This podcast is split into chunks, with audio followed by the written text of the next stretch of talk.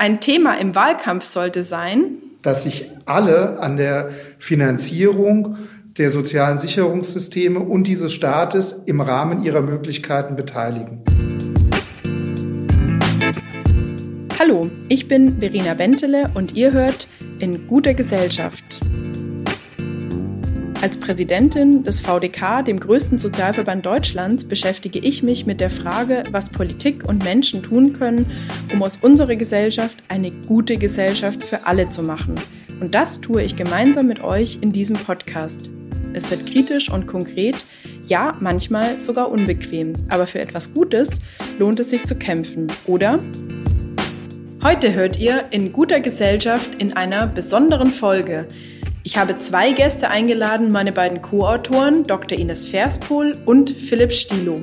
Mit ihnen beiden habe ich das Buch geschrieben, Wir denken neu, damit sich Deutschland nicht weiter spaltet. Viel Spaß beim Zuhören.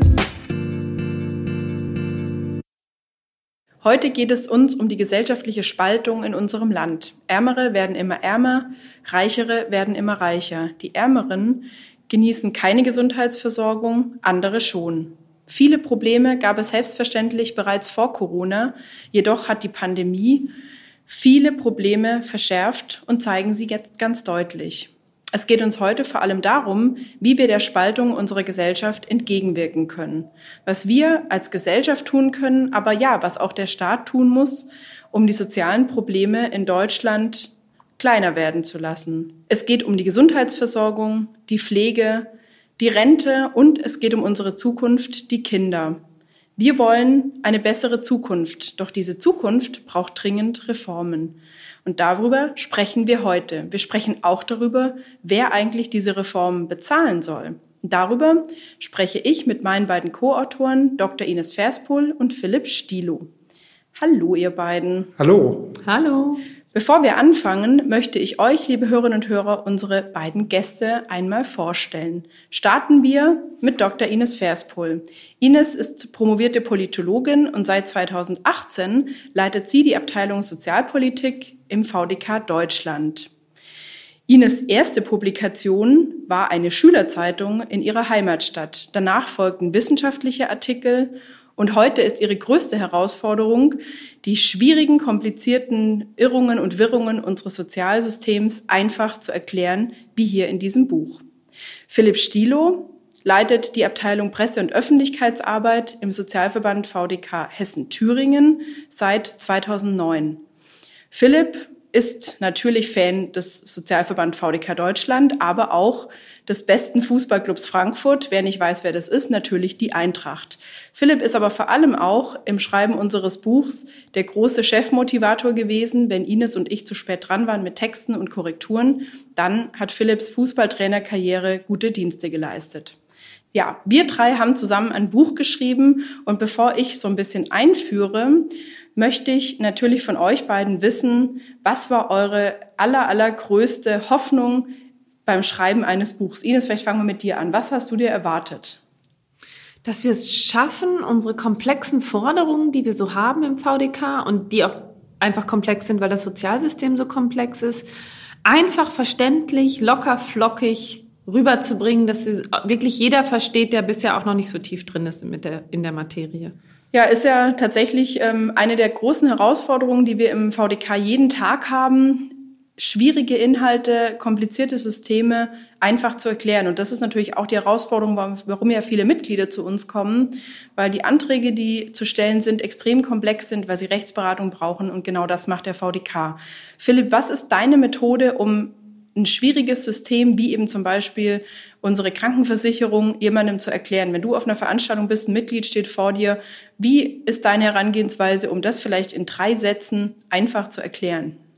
Ja, ich glaube, entscheidend äh, dabei ist, dass man sich erstmal auskennt und weiß, worauf man hinaus will.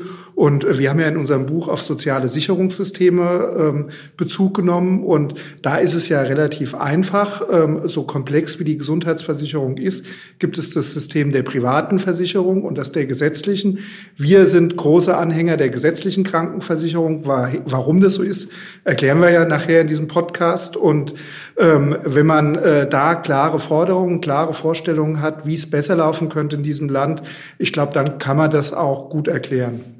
Genau, und genau diese Erklärungen haben wir ja in unserem Buch geliefert und ich möchte gerne damit einsteigen, liebe Hörerinnen und Hörer, nochmal kurz darauf hinzuleiten, wie es eigentlich genau zu diesem Buch kam. Seit über 70 Jahren beschäftigen sich im Sozialverband VDK Deutschland unsere Ehren- und Hauptamtlichen damit, wie wir unsere soziale Sicherung verbessern können, wie wir sie gerechter machen können und wie wir jedem Menschen Teilhabechancen möglich machen können. Dieses ganze System ist aber natürlich deutlich älter als der VDK, Gott sei Dank. 1883 hat nicht der VDK, den es damals noch nicht gab, sondern ein konservativer, nämlich der damalige Reichskanzler Bismarck, die soziale Sicherung eingeführt. Die erste Sozialversicherung Deutschlands war die Krankenversicherung. Dieses soziale Sicherungssystem, das dann später auch von Bismarck erweitert wurde, dann wurde die Unfallversicherung eingeführt und auch die Rentenversicherung. Genau das sind die eigentlich Grundlagen, mit denen wir heute arbeiten, die natürlich und glücklicherweise deutlich umgebaut, erweitert und verändert wurden in den letzten Jahren. Was wir in unserem Buch also angepackt haben, sind die Ideen, die Forderungen und die Ziele, die wir im Sozialverband VDK Deutschland vertreten, einfacher zu erklären. Aber wir haben auch noch was anderes gemacht. Wir haben Visionen für alle dargestellt, die für uns wichtig sind, um genau zu zeigen, wie man eigentlich an unseren Systemen, an welchen Schrauben man drehen müsste, um unsere Systeme gerechter und besser für alle zu machen. Dass es realistisch ist, was wir wollen, das ist sicherlich auch unseren Politikerinnen und Politikern klar. Dass es aber viel Mut braucht, da bin ich mir manchmal nicht so sicher, ob das allen klar ist. Und dafür sind wir ja da, um genau diesen Mut auch vielleicht so ein bisschen größer zu machen und mutig unsere Visionen zu erklären. Ja, dann, ihr beiden, steigen wir doch einfach ein. Wir haben in Deutschland richtig viele Punkte, an denen wir anpacken müssen. Ines, vielleicht fange ich mit dir einfach an. Warum fordern wir in unserem Buch Reformen an unserem sozialen Sicherungssystem in drei Sätzen? Eigentlich fordern wir gar keine grundlegenden Reformen. Wir finden das so toll, dass wir sagen, alle Menschen sollten da rein und es sollte auf alle Einwohner Deutschlands ausgeweitet werden. Ähm, das, viele sagen, das ist so radikal, was wir fordern. Ich finde das gar nicht so radikal. Das ist ja eine organische Weiterentwicklung. Ursprünglich waren nur Arbeiter da drin und nach und nach kamen immer mehr rein und wir wollen jetzt halt die letzten zehn Prozent auch noch einbeziehen und in den Genuss dieser Leistungen bringen. Das ist eigentlich gar nicht so radikal. Was wir natürlich radikales fordern, ist die Vermögensabgabe. Da kommen wir, glaube ich, nachher nochmal detailliert darauf. Aber die gab es nach dem Zweiten Weltkrieg ja auch schon mal. Also eigentlich ist das ein recht konservatives Buch. Da, liebe Hörerinnen und Hörer, seht ihr jetzt schon so ein bisschen ähm, die unterschiedliche Sichtweise. Das finde ich total klasse, weil, wie gesagt, für viele ist sicherlich unsere Forderung, alle in die Rentenversicherung auch ein bisschen radikal, also Pensionen, private Rentenversicherung abschaffen. Aber ähm, für uns ist es tatsächlich einfach eine Weiterentwicklung, die jetzt zwingend nötig ist.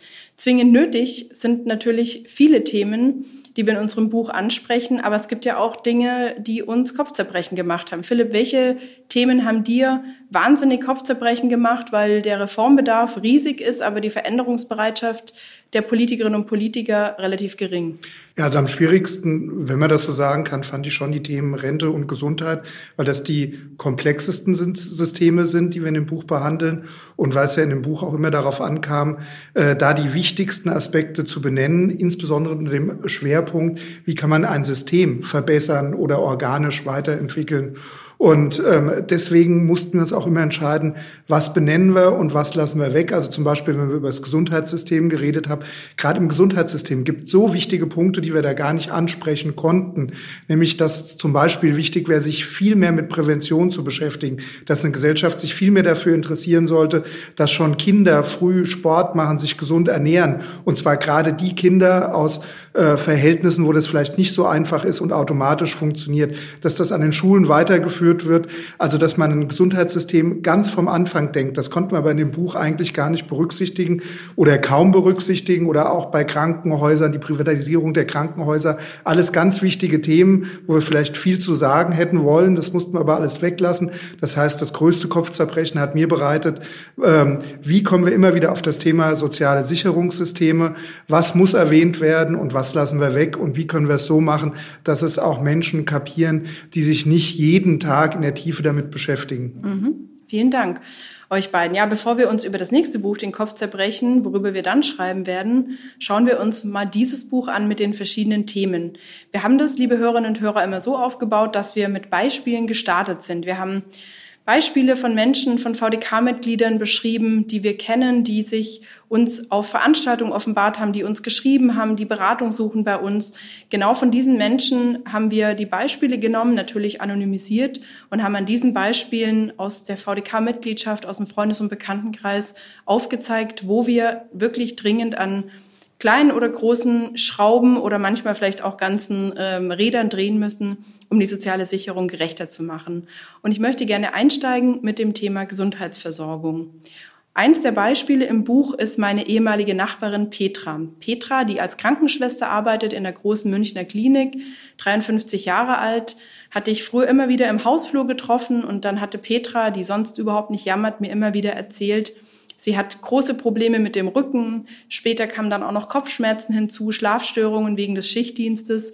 Und als Petra dann endlich zum Orthopäden gehen wollte, hat sie vier Wochen auf einen Termin gewartet. Der Orthopäde hat sie dann zu einer Kernspintomographie geschickt. Danach das Ergebnis Bandscheibenvorfall, Rücken-OP. Nach der Rücken-OP wurde es immer schlimmer. Also lange Rede, kurzer Sinn. Petra hätte eigentlich viel mehr eine gute Reha gebraucht, hätte Ruhe gebraucht, Physiotherapie gebraucht, um dann wieder in ihrem Beruf zu arbeiten, den sie wahnsinnig gerne über all die Jahre gemacht hat. Da war ähm, eine OP, lange Ausfallzeiten und auch jetzt danach ein, eigentlich wirklich eine schwierige Arbeitssituation, weil immer wieder die Schmerzen zurückkommen. Definitiv nicht der Weg, den Petra sich für ihre berufliche Zukunft gewünscht hätte. Ja, dann ähm, würde ich gerne meine erste Frage an dich stellen, Ines. Im Moment haben wir natürlich einen Gesundheitsminister, aber bald äh, haben wir Bundestagswahlen, dann werden neue Namen gehandelt. Jetzt bist du zum Glück beim VDK angenommen, du würdest aber Gesundheitsministerin werden. Was für eine Reform stünde für dich ganz oben auf der politischen Agenda?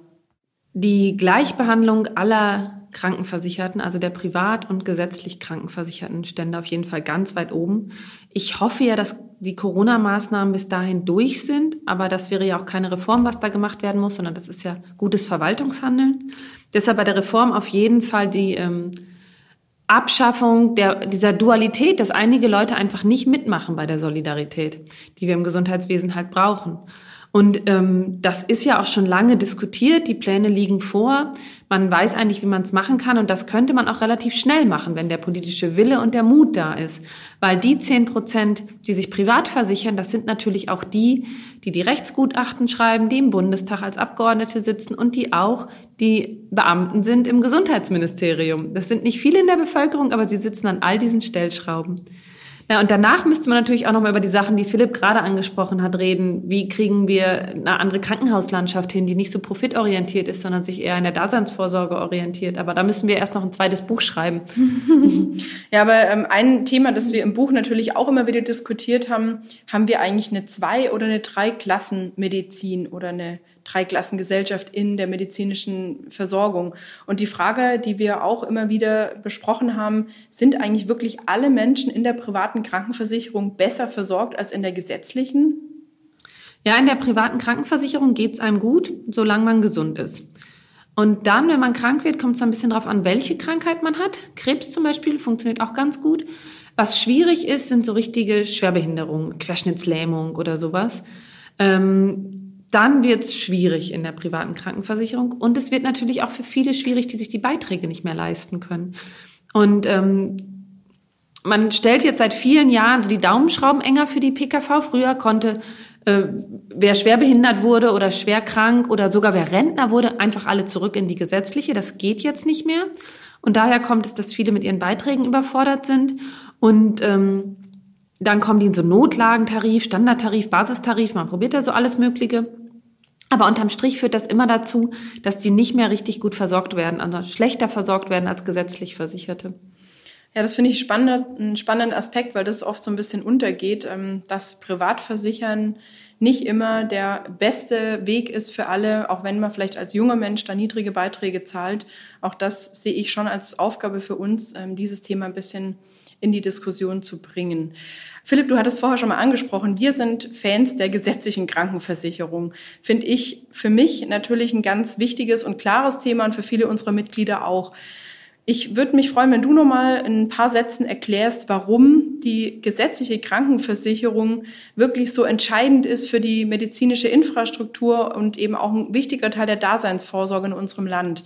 Was ist da wirklich diese solide Basis, die die gesetzliche Krankenversicherung leisten kann?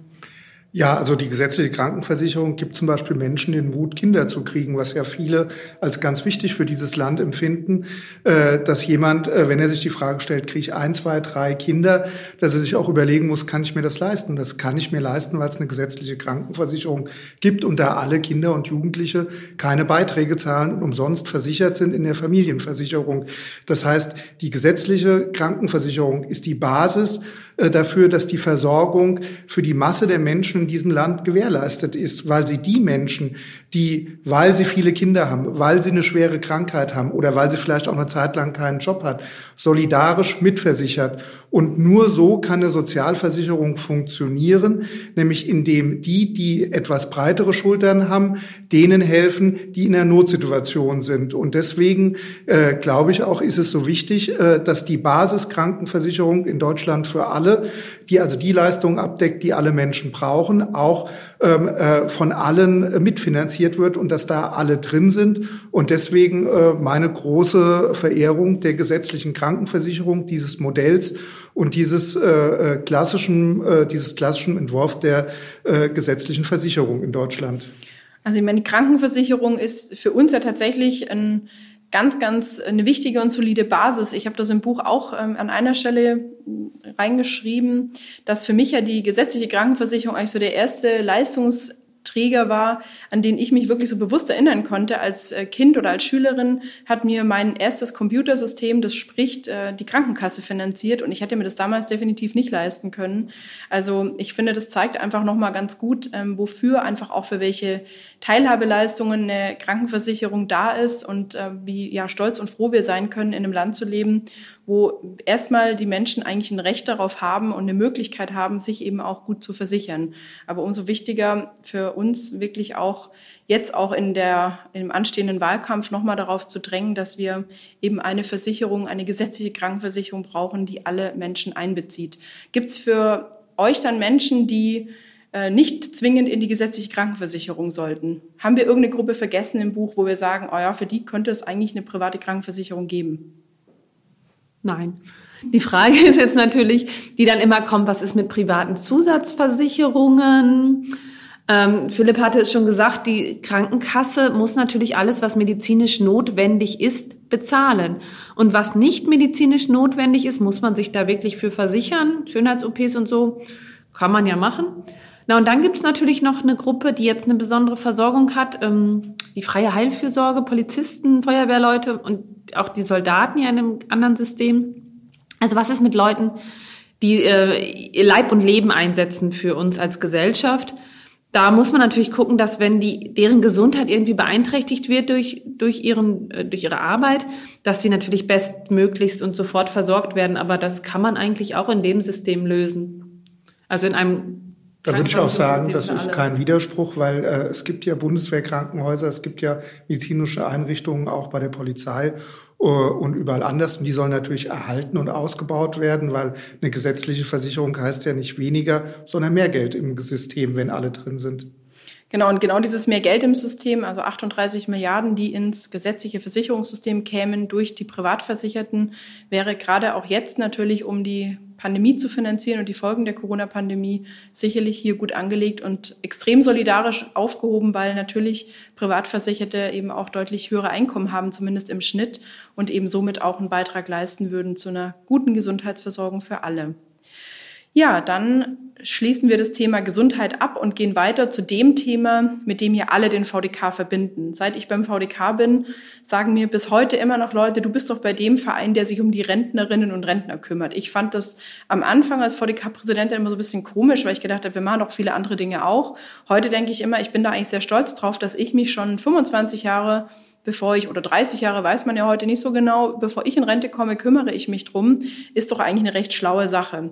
Um jetzt mal ernst zu bleiben, natürlich ist Rente eins der riesigen Kernthemen des Sozialverband VDK und deswegen war das uns im Buch natürlich auch ein riesiges Anliegen. Wir hatten vor zwei Jahren eine große Kampagne Rente für alle mit der Forderung, dass eben alle in die gesetzliche Rentenversicherung einzahlen, dass wir eben auch Beamtinnen und Beamten, Politikerinnen und Politiker, Selbstständige alle in die gesetzliche Rentenversicherung einbeziehen.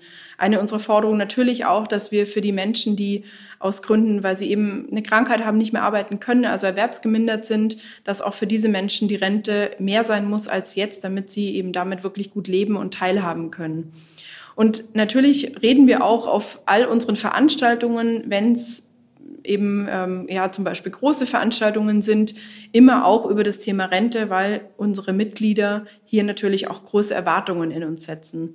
Und das Beispiel im Buch, ähm, das fand ich damals wirklich extrem eindrücklich. Ähm, Philipp war damals auch dabei. Das war eine große Veranstaltung im VDK Hessen Thüringen, der Hessentag 4000 VDKlerinnen und VDKler in einem Festzelt und wir waren auf der Bühne.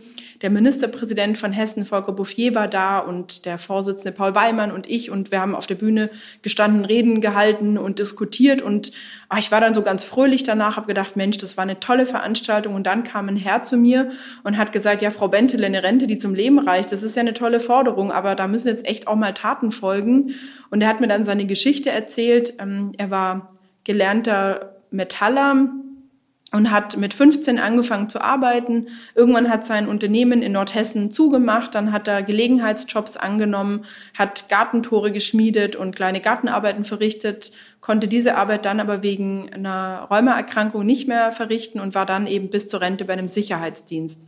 Also der Mann hat wirklich viele, viele Jahre, deutlich über 45 Jahre gearbeitet, hatte immer harte Jobs und hat mir dann auf der Veranstaltung gesagt, und jetzt stehe ich da mit knapp 1100 Euro und ähm, ich höre mir hier an, wir äh, brauchen in Deutschland eine auskömmliche Rente. Ihm reicht das Geld definitiv nicht, wenn jetzt auch noch sein Haus ein neues Dach braucht oder das Auto kaputt geht. Und genau für solche Menschen ist unsere Forderung eben nach einer Rente, die von allen getragen wird, extrem richtig und wichtig. Für mich ist deswegen eigentlich dieses Thema Rente schon auch eins der Herzstücke äh, in diesem Buch, wo wir jetzt einfach auch noch mal ein bisschen drüber sprechen wollen. In unserer Kampagne Rente für alle haben wir natürlich auch mit sehr, sehr vielen Mitgliedern gesprochen und in der Renten, in der Rechtsberatung spielt Rente ein Riesenthema.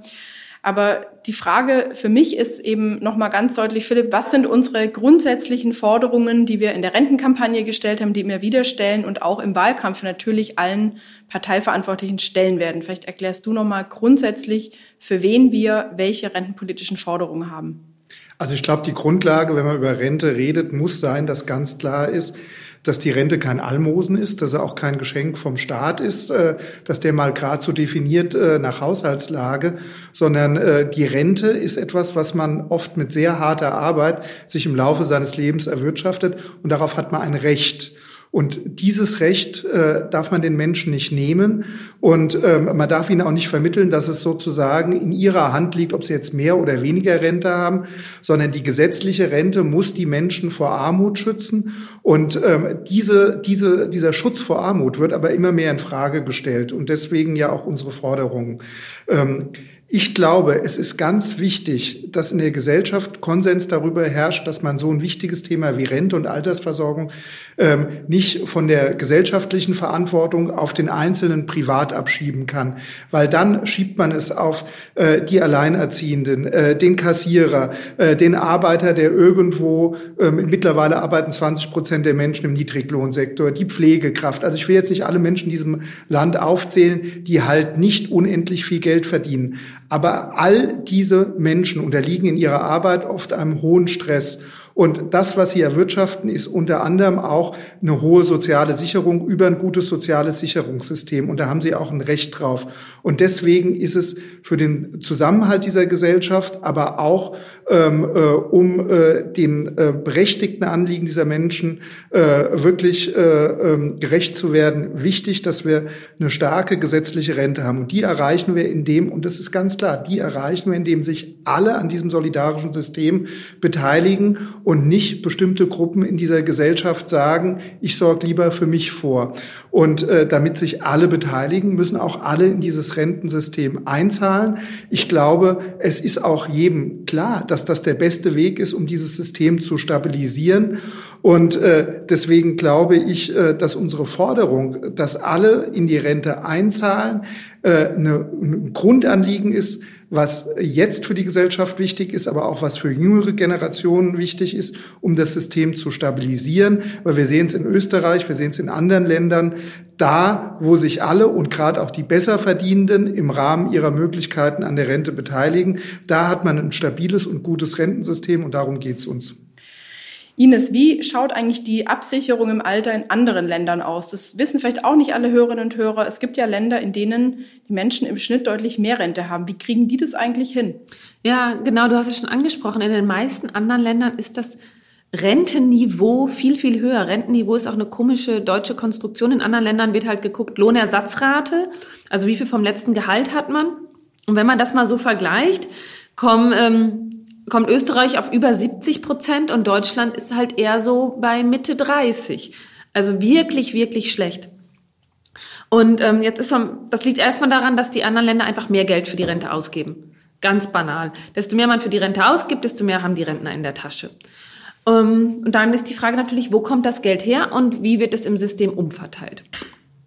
Und in ähm, Deutschland kommt es natürlich aus den Rentenversicherungsbeiträgen.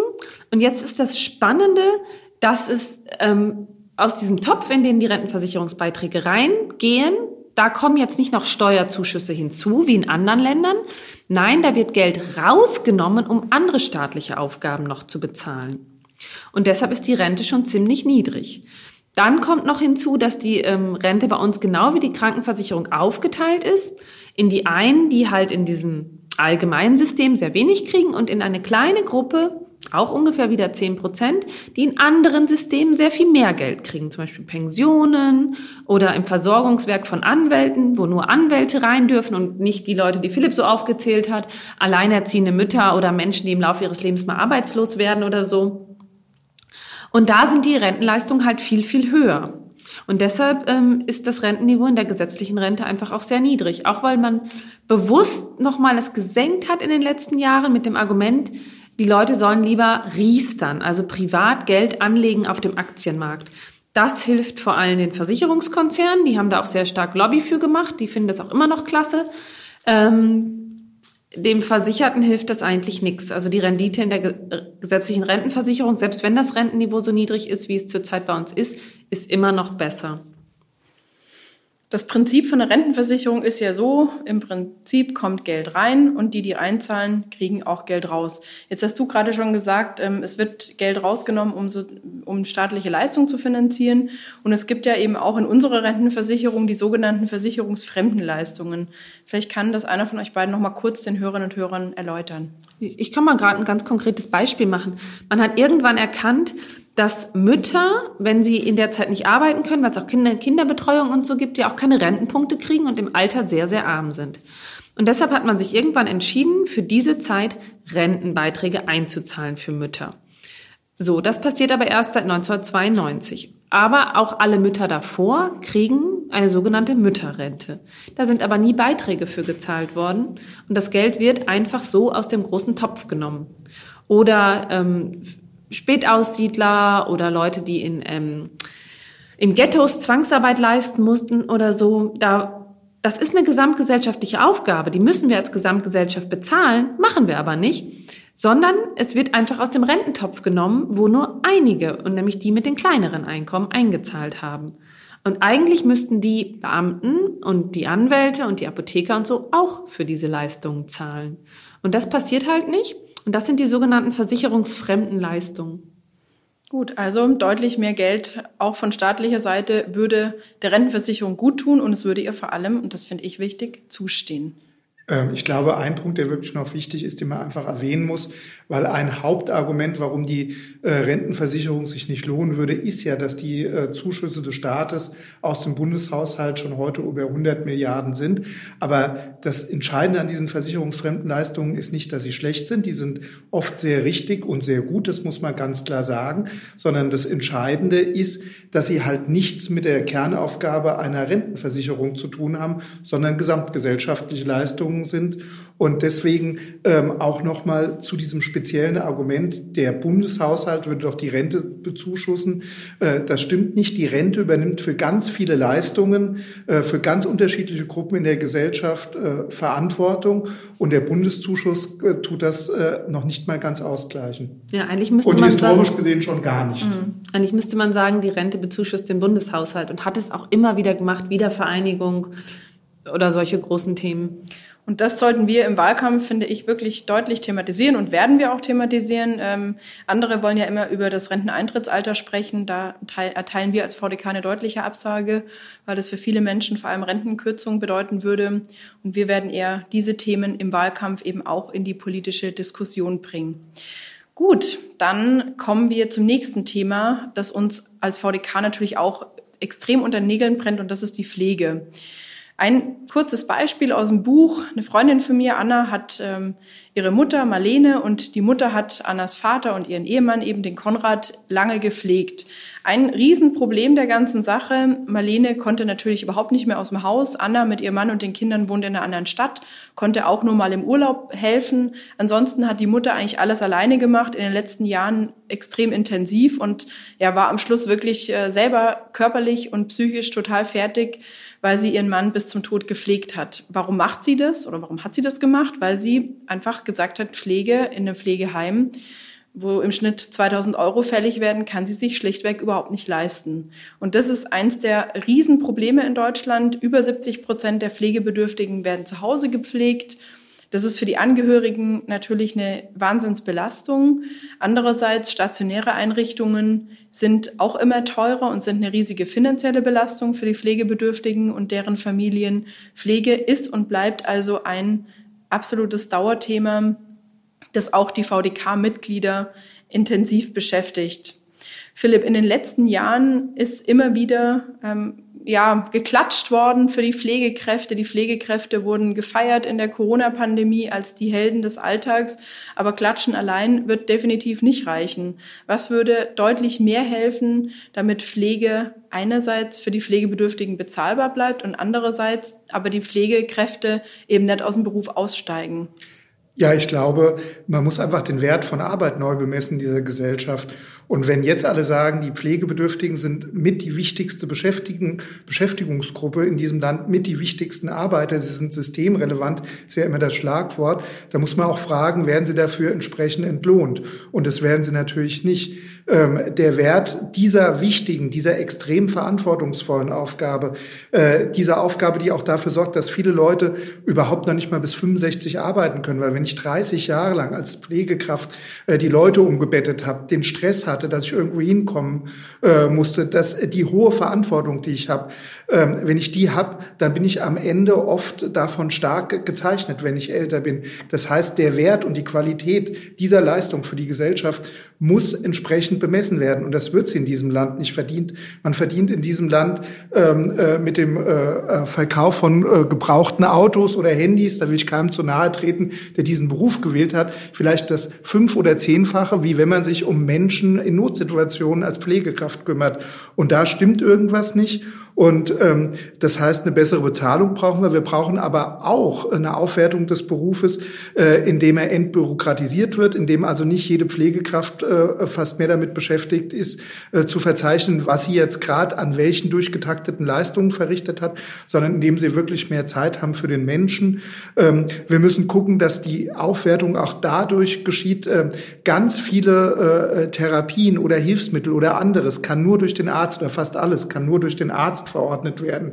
Und hier müssen Pflegekräfte auch in die Lage versetzt werden, die oft den zu Pflegenden viel besser kennen als der Arzt, der ihn ab und zu mal sieht, ähm, auch eigene Leistungen verschreiben zu können. Also auch dann eine Qualifikation und eine Aufwertung des Berufs der Pflegekraft. Ähm, das wäre aus meiner Sicht äh, ein, ganz entscheidender Punkt, nämlich äh, diesen Beruf, den Stellenwert zu kriegen und die Wertschätzung, die er objektiv für diese Gesellschaft hat. Und das Allerwichtigste sind mehr Kollegen, die wir aber nur kriegen, wenn die Pflegekräfte nicht den Beruf verlassen, sondern da bleiben. Genau, und die dann natürlich auch ähm, von der Solidargemeinschaft von allen mitfinanziert werden, damit Pflege für die, die es im Moment brauchen, eben auch nicht noch teurer wird.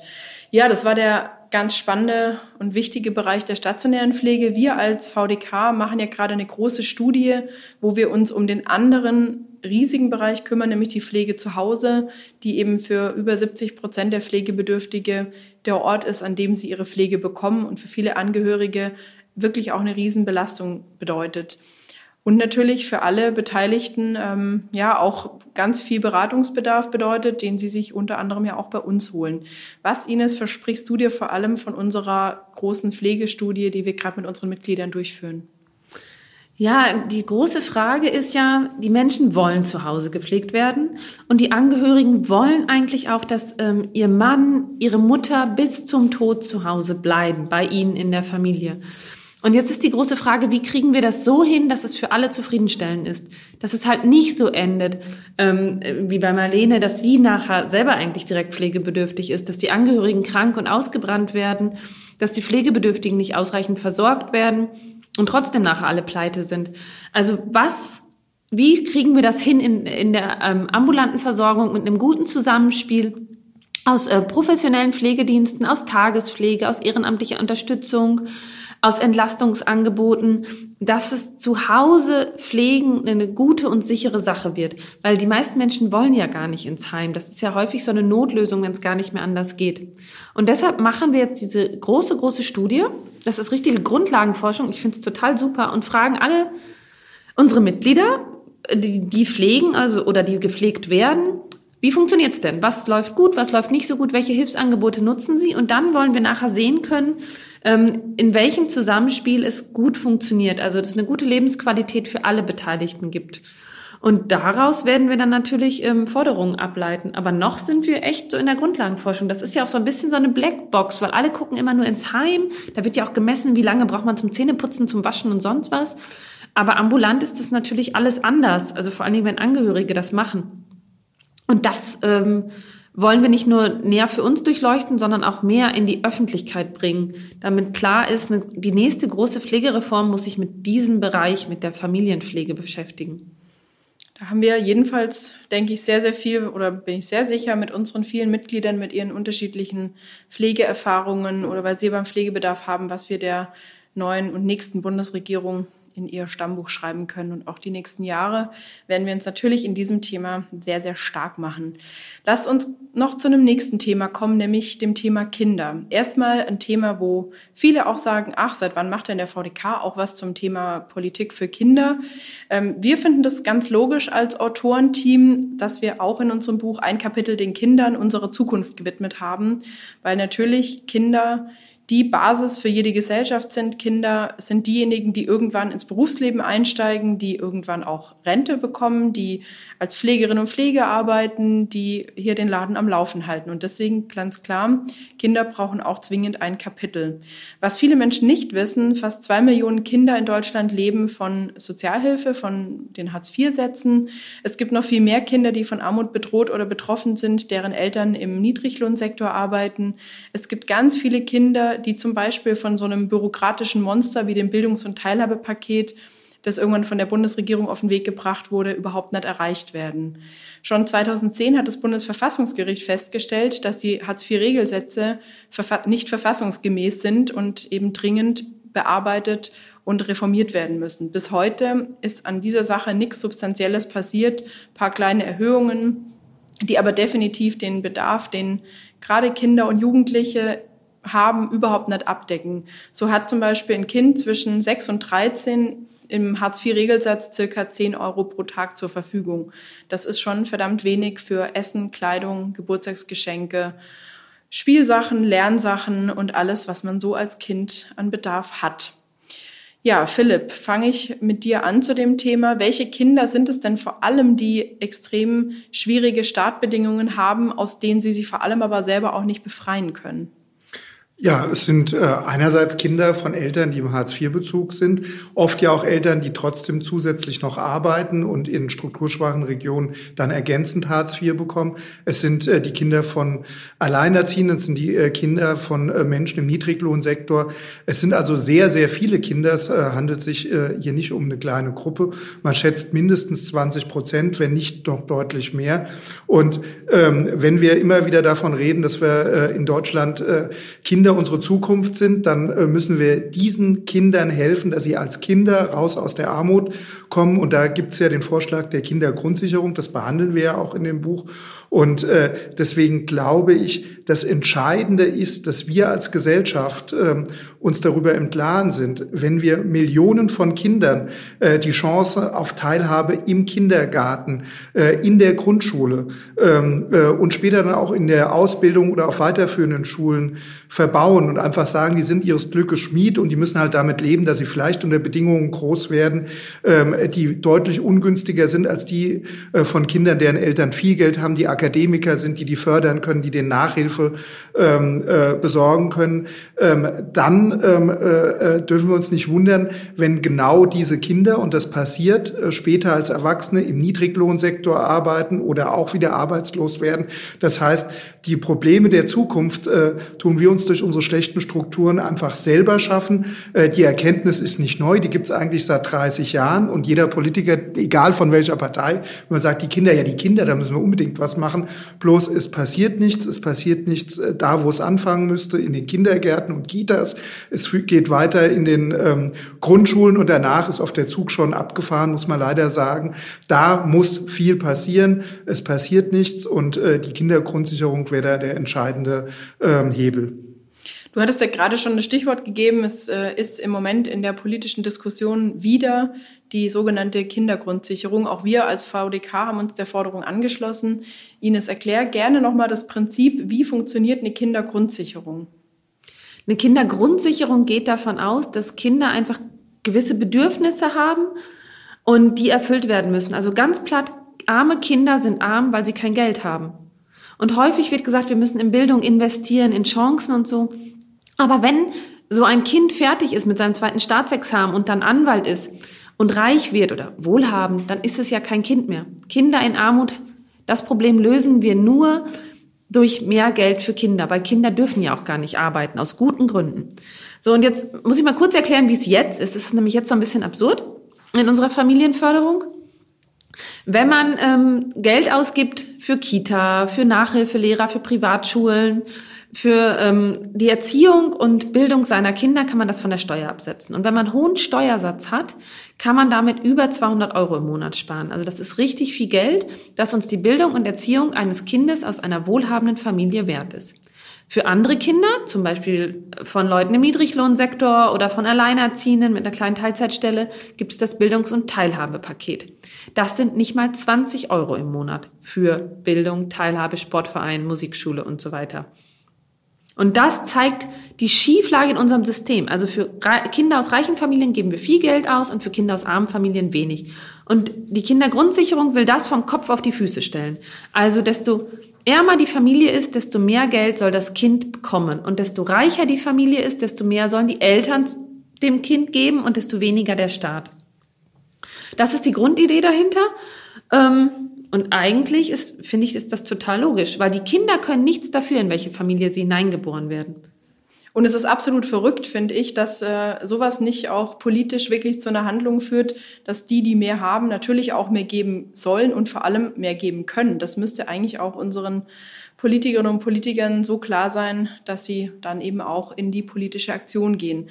Dass das aber in Deutschland längst nicht so ist, wissen wir aus vielen Bereichen, nämlich auch aus dem Bereich der Finanzierung, wenn es darum geht, wer finanziert eigentlich gerade unseren Sozialstaat und wer finanziert aber vor allem auch die Folgen jetzt der Corona-Pandemie. Auch damit haben wir uns in unserem Buch ja beschäftigt. Und ich möchte vielleicht damit mal anfangen, Ines, die Frage an dich. Wer trägt eigentlich die Kosten der Corona-Pandemie derzeit und äh, wie sind die verteilt? Ja, derzeit ist es so, dass es Menschen gibt, die ähm, mussten ihre Selbstständigkeit aufgeben. Die hatten zum Beispiel eine kleine Pizzeria oder ein Fotostudio oder ein Nagelstudio oder sowas. Die ähm, leben jetzt alle von Hartz IV und von ihren Ersparnissen. Und dann gibt's Leute, die sind in Kurzarbeit, also eher Leute, die eine, eine also als Arbeiter gearbeitet haben in einem Industrieunternehmen oder so, die leben jetzt so von 80 Prozent ihres letzten Gehalts und langsam wird's echt hart. Dann gibt's so die akademische Mittelschicht, die sind alle ins Homeoffice gegangen und ich will auch gar nicht sagen, dass das nicht hart ist mit Kindern, aber das Gehalt kam pünktlich weiter. Und dann gibt's noch eine kleine Gruppe, die ähm, richtig Geld gemacht haben mit dieser Pandemie. Ähm, das geht ja gerade durch die Medien, da müssen wir jetzt ja gar nicht so draufhauen. Ja, und jetzt ist so ein bisschen die Frage, wie sollte es denn laufen? Wer sollte denn eigentlich die Kosten dieser Pandemie tragen? Und das erzählt uns jetzt bestimmt der Philipp. Wer trägt die Kosten der Pandemie, Philipp? Wer soll blechen? Also ähm, wir haben ja nicht erst seit Corona, sondern in den letzten 25, 30 Jahren die Entwicklung, dass die obersten 10 Prozent immer reicher werden, während die Hälfte der Bevölkerung in diesem Land kein Vermögen oder Schulden hat. Das heißt, die Spreizung im Vermögen äh, nimmt zu und sie nimmt von Jahr zu Jahr immer mehr zu. Und selbst in der Gruppe äh, äh derjenigen, die reich werden, äh, ist diese Entwicklung angekommen. Und so haben zum Beispiel im Juli 2020 90 Millionäre aus acht Ländern in einem offenen Brief gefordert, höher besteuert zu werden. Die Gruppe, die sich Millionaires for Humanity nennt, möchte einen Beitrag zur Finanzierung der sozialen Sicherungssysteme leisten und sagt, Millionen Menschen werden ihre Arbeit verlieren, einige davon dauerhaft. Die Probleme verursacht und offengelegt durch Covid-19 lassen sich nicht durch Wohltätigkeit lösen, egal wie generös sie auch sein mag. Regierungen müssen Verantwortung übernehmen, die erforderlichen Mittel aufbringen und sie gerecht einsetzen. Es ist möglich, unsere Gesundheitssysteme, Schulen und soziale Sicherheit adäquat zu finanzieren, mit Hilfe dauerhaft höherer Steuern für die reichsten Menschen auf diesem Planeten, für Menschen wie uns, heißt es in diesem Aufruf. Und wir fordern in diesem Buch explizit die Vermögensabgabe. Die Vermögensabgabe würde bedeuten, dass sich äh, Menschen, die sehr viel Geld haben, eine Million oder deutlich mehr ähm, an den Kosten für Corona entsprechend beteiligen. Wir erklären diese Vermögensabgabe, die es schon mal nach dem Krieg gab, in dem Buch und sie läuft darauf hinaus, dass man, ähm, wenn man ähm, über das entsprechende Vermögen verfügt, einen entsprechenden Teil seines Geldes zur Verfügung stellt. Da reden wir jetzt nicht von, äh, von 20, 30, 40, 50 Prozent, wie das nach dem Krieg war, sondern wenn wir vier, fünf, sechs, sieben Prozent Vermögensabgabe hätten, wenn also das, was diese Menschen zum Beispiel mit Kapital allein ähm, äh, jetzt durch ihr Vermögen passiv verdienen, wenn das entsprechend mit abgeschöpft werde und sich diese Menschen dann entsprechend ihrer Stärke beteiligen, dann könnten wir die sozialen Sicherungssysteme in diesem Land stärken, dann könnten wir sie stabilisieren und dann könnten wir die Kosten von Corona finanzieren. Und ähm, äh, ich möchte dazu noch eins sagen, die US-Finanzministerin Janet Yellen ähm, hat darauf hingewiesen, ähm, die ja jetzt seit kurzem im Amt ist, dass wir endlich äh, das Wettrennen um niedrige Steuersätze beenden müssen. Weltweit Staaten brauchen stattdessen stabile Steuersysteme, um ausreichend Einnahmen zu erzielen und in wichtige öffentliche Güter zu investieren oder auf Krisen reagieren zu können. Und damit spricht sie ja auch das Problem an, das wir auch hier in Deutschland haben, dass nämlich viele international organisierte Konzerne, viele Kapitalgesellschaften in Deutschland kaum noch Steuern zahlen. Amazon ist ja ein Beispiel, ähm, aber ähm, sehr, sehr viele Kapitalgesellschaften zahlen im Gegensatz zu Handwerkern oder im Gegensatz zu den Menschen, die zwischen 30 und 100.000 Euro verdienen, kaum Steuern und beteiligen sich nicht am Gemeinwesen. Ja, Fazit auf jeden Fall gut. Mitstreiter zu haben, wie die US-Finanzministerin, die eben auch sieht, dass Steuern etwas Ehrenwertes und Gutes sind und wir keinen Steuerwettbewerb haben sollten, sondern dass wir uns eher damit brüsten sollten, ein gutes soziales Sicherungssystem zu haben. Und wir in Deutschland können extrem stolz darauf sein, seit 1883 eine Sozialversicherung in unterschiedlichen Bereichen zu haben. Aber wir sollten uns definitiv nicht auf diesem Stolz ausruhen, sondern jetzt eben wirklich gemeinsam daran arbeiten, unsere soziale Sicherung noch gerechter zu machen, sie so umzubauen, dass alle Menschen teilhaben können und dass auch alle Menschen die Möglichkeit haben, ihr Leben zu verändern, ihr Leben in die Hand zu nehmen, dass zum Beispiel die Bildung der Eltern und die Bildung der Kinder nicht mehr so einen Zusammenhang haben, dass Menschen, die einmal in Armut leben, nicht arm bleiben. Genau dafür ist der Staat mit seiner ausgleichenden Funktion und mit seiner sozialen Sicherungsfunktion unter anderem verantwortlich. Ihr beiden, jetzt kommt eine richtig harte Frage. Wenn ihr eine Sache aus dem Buch mitnehmen würdet, wofür würdet ihr euch entscheiden? Was würdet ihr auf jeden Fall umsetzen? Hm, Philipp, fang du doch an. Ja, ich halte die Vermögensabgabe für die Grundlage dafür, dass die sozialen Sicherungssysteme so stabilisiert äh, werden, wie das für alle wichtig und notwendig ist, auch für die, die sich über diese Vermögensabgabe im Rahmen ihrer Möglichkeiten beteiligen, wie das ja auch hart arbeitende Menschen an der Kasse oder Handwerker machen. Ines, was würdest du auf jeden Fall umsetzen, wenn du dir eine Sache aussuchen musst? Die Kindergrundsicherung. Kinder dürfen nicht arm sein. Und das aus zwei Gründen. Einmal, weil es moralisch einfach nicht geht in so einem reichen Land, dass gerade die Schwächsten so in Armut leben. Und das andere, ein ganz eigennütziges Argument, ähm, Rente, Gesundheitswesen, das funktioniert natürlich alles nur, wenn auch da jemand einzahlt. Wenn, also wir können ja nur umverteilen, was auch erwirtschaftet wird. Deshalb haben wir alle ein ganz egoistisches Interesse daran, dass aus den Kindern, die wir haben, gut verdienende Menschen werden, die in die sozialen Sicherungssysteme einzahlen. Ja, ich hoffe, eure Worte fallen auf fruchtbaren Boden und äh, wir werden auf alle Fälle mit diesen Themen auch den Wahlkampf der Parteien und Kandidatinnen und Kandidaten konstruktiv kritisch begleiten und natürlich auch den nächsten Koalitionsvertrag und für diese Forderungen mit unseren 2,1 Millionen Mitgliedern kämpfen. Am Ende meines Podcasts gibt immer die Rubrik fünf Sätze. Ich gebe euch einen Satzanfang und ihr dürft den Satzanfang beenden. Tatsächlich aber bitte nur sagen wir mal, anderthalb Sätze. Das muss ich meinen beiden Co-Autoren dazu sagen, weil die beiden würden am liebsten immer gleich eine Kurzgeschichte machen. Ähm, ist aber tatsächlich nur ein kurzes Ende des Satzes. Philipp, wir beide fangen an. Ein Buch zu schreiben ist ein großes Vergnügen, wenn man es mit Leuten macht, mit denen man so konstruktiv und intensiv diskutieren kann. Oh, danke schön. Oh, vielen Dank. Gutes Satzende. Ines, durch Corona hat die Gesellschaft vor allem gelernt, dass wir alle in einem Boot sitzen. Ich kann richtig knapp, ne? Ja, ist ungewöhnlich. Philipp, ein, ein Thema, Thema, im, Wahlkampf, Wahlkampf sollte, sollte sein. Alle an der Finanzierung der sozialen Sicherungssysteme und dieses Staates im Rahmen ihrer Möglichkeiten beteiligen. Und Ines, ein Thema im Wahlkampf wird sein? Wer zahlt die Zeche? Von Corona wird auf jeden Fall das zentrale Thema werden. Und da gibt es ja noch ein paar andere Vorschläge, wie ähm, die Armen zahlen das, wir erhöhen die Mehrwertsteuer, wir nehmen Sto äh, noch mehr Schulden auf oder so. Mal schauen, ob wir uns mit unserer Lösung durchsetzen können. Sehr schön. Und was ist mit dir? Du musst auch noch einen Satz ergänzen, okay. oder? Jetzt frage ich mal. Mein nächstes Buch schreibe ich über unsere Gesundheitsversorgung, unsere Pflegestudie, unser Rentensystem oder über eine Gesellschaft, die nach Corona fairer wird, solidarischer wird und erkannt hat, dass sie nur gemeinsam stark ist. Puh, langer Satz mit vielen Kommas, aber ihr seht, ich kann mich glaube, ist eine Reihe.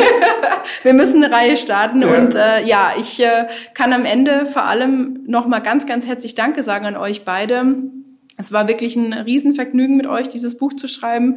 Wir haben viel diskutiert. Ich habe vor allem wahnsinnig viel gelernt über äh, uns drei, aber vor allem natürlich über die Themen. Das war das Spannendste, ähm, sich mit zwei Leuten auszutauschen, die so viel wissen, die so viel VDK-Erfahrung und Wissenschaftserfahrung und Lebenserfahrung mitbringen. Das war ähm, wahnsinnig toll und genau, ich sage vor allem ganz, ganz herzlichen Dank für dieses Buch, das ich mit euch schreiben durfte. Ich hoffe, wir machen das wieder zusammen. Ja, Band 2. Ja, das war ein großes gerne. Vergnügen. Dankeschön. Dann äh, wünsche ich euch jetzt einen wunderschönen Tag und äh, Genau, natürlich ein bisschen Ruhe, weil jetzt wird unsere ganze Power gebraucht, um das Buch mit unseren Mitgliedern, mit Politikerinnen und Politikern, mit allen Menschen da draußen, die den VDK noch nicht kennen, zu diskutieren. Und dafür müssen Sie es natürlich auch alle erstmal lesen. Liebe Hörerinnen und Hörer, viel Spaß bei unserem Buch. Wir denken neu, damit sich Deutschland nicht weiter spaltet. Bevor ich mich bei euch, liebe Hörerinnen und Hörer, verabschiede, kommt noch mein Lichtblick. Natürlich ist in dieser Folge der Lichtblick, die Visionen in unserem Buch. Wir haben in unserem Buch aufgezeigt, was wir tun müssen, um unsere Welt ein Stückchen besser und gerechter zu machen, ja, vielleicht auch ein bisschen heller zu machen. Und jetzt gilt es für uns alle gemeinsam, diese Visionen und Forderungen in den Wahlkampf zu tragen und damit die Kandidatinnen und Kandidaten und Parteien zu löchern. Denn was wollen wir? Wir wollen neu denken und wir wollen, dass auch unsere politisch Verantwortlichen in einer neuen Regierung anders denken und unsere Forderungen mit uns gemeinsam umsetzen. Und dafür werde ich mit euch gemeinsam kämpfen. So, damit bedanke ich mich bei euch, liebe Zuhörerinnen und Zuhörer. Das war's für die 14. Folge. Ich hoffe, euch hat das gefallen und ihr seid auch nächstes Mal wieder dabei, wenn es heißt am 20. Mai in guter Gesellschaft. Dann freue ich mich auf Sven Lehmann, den sozialpolitischen Sprecher der Fraktion Bündnis 90 Die Grünen im Deutschen Bundestag. Also abonnieren nicht vergessen. Bis dahin wünsche ich euch alles Gute und sage viele liebe Grüße, eure Verena.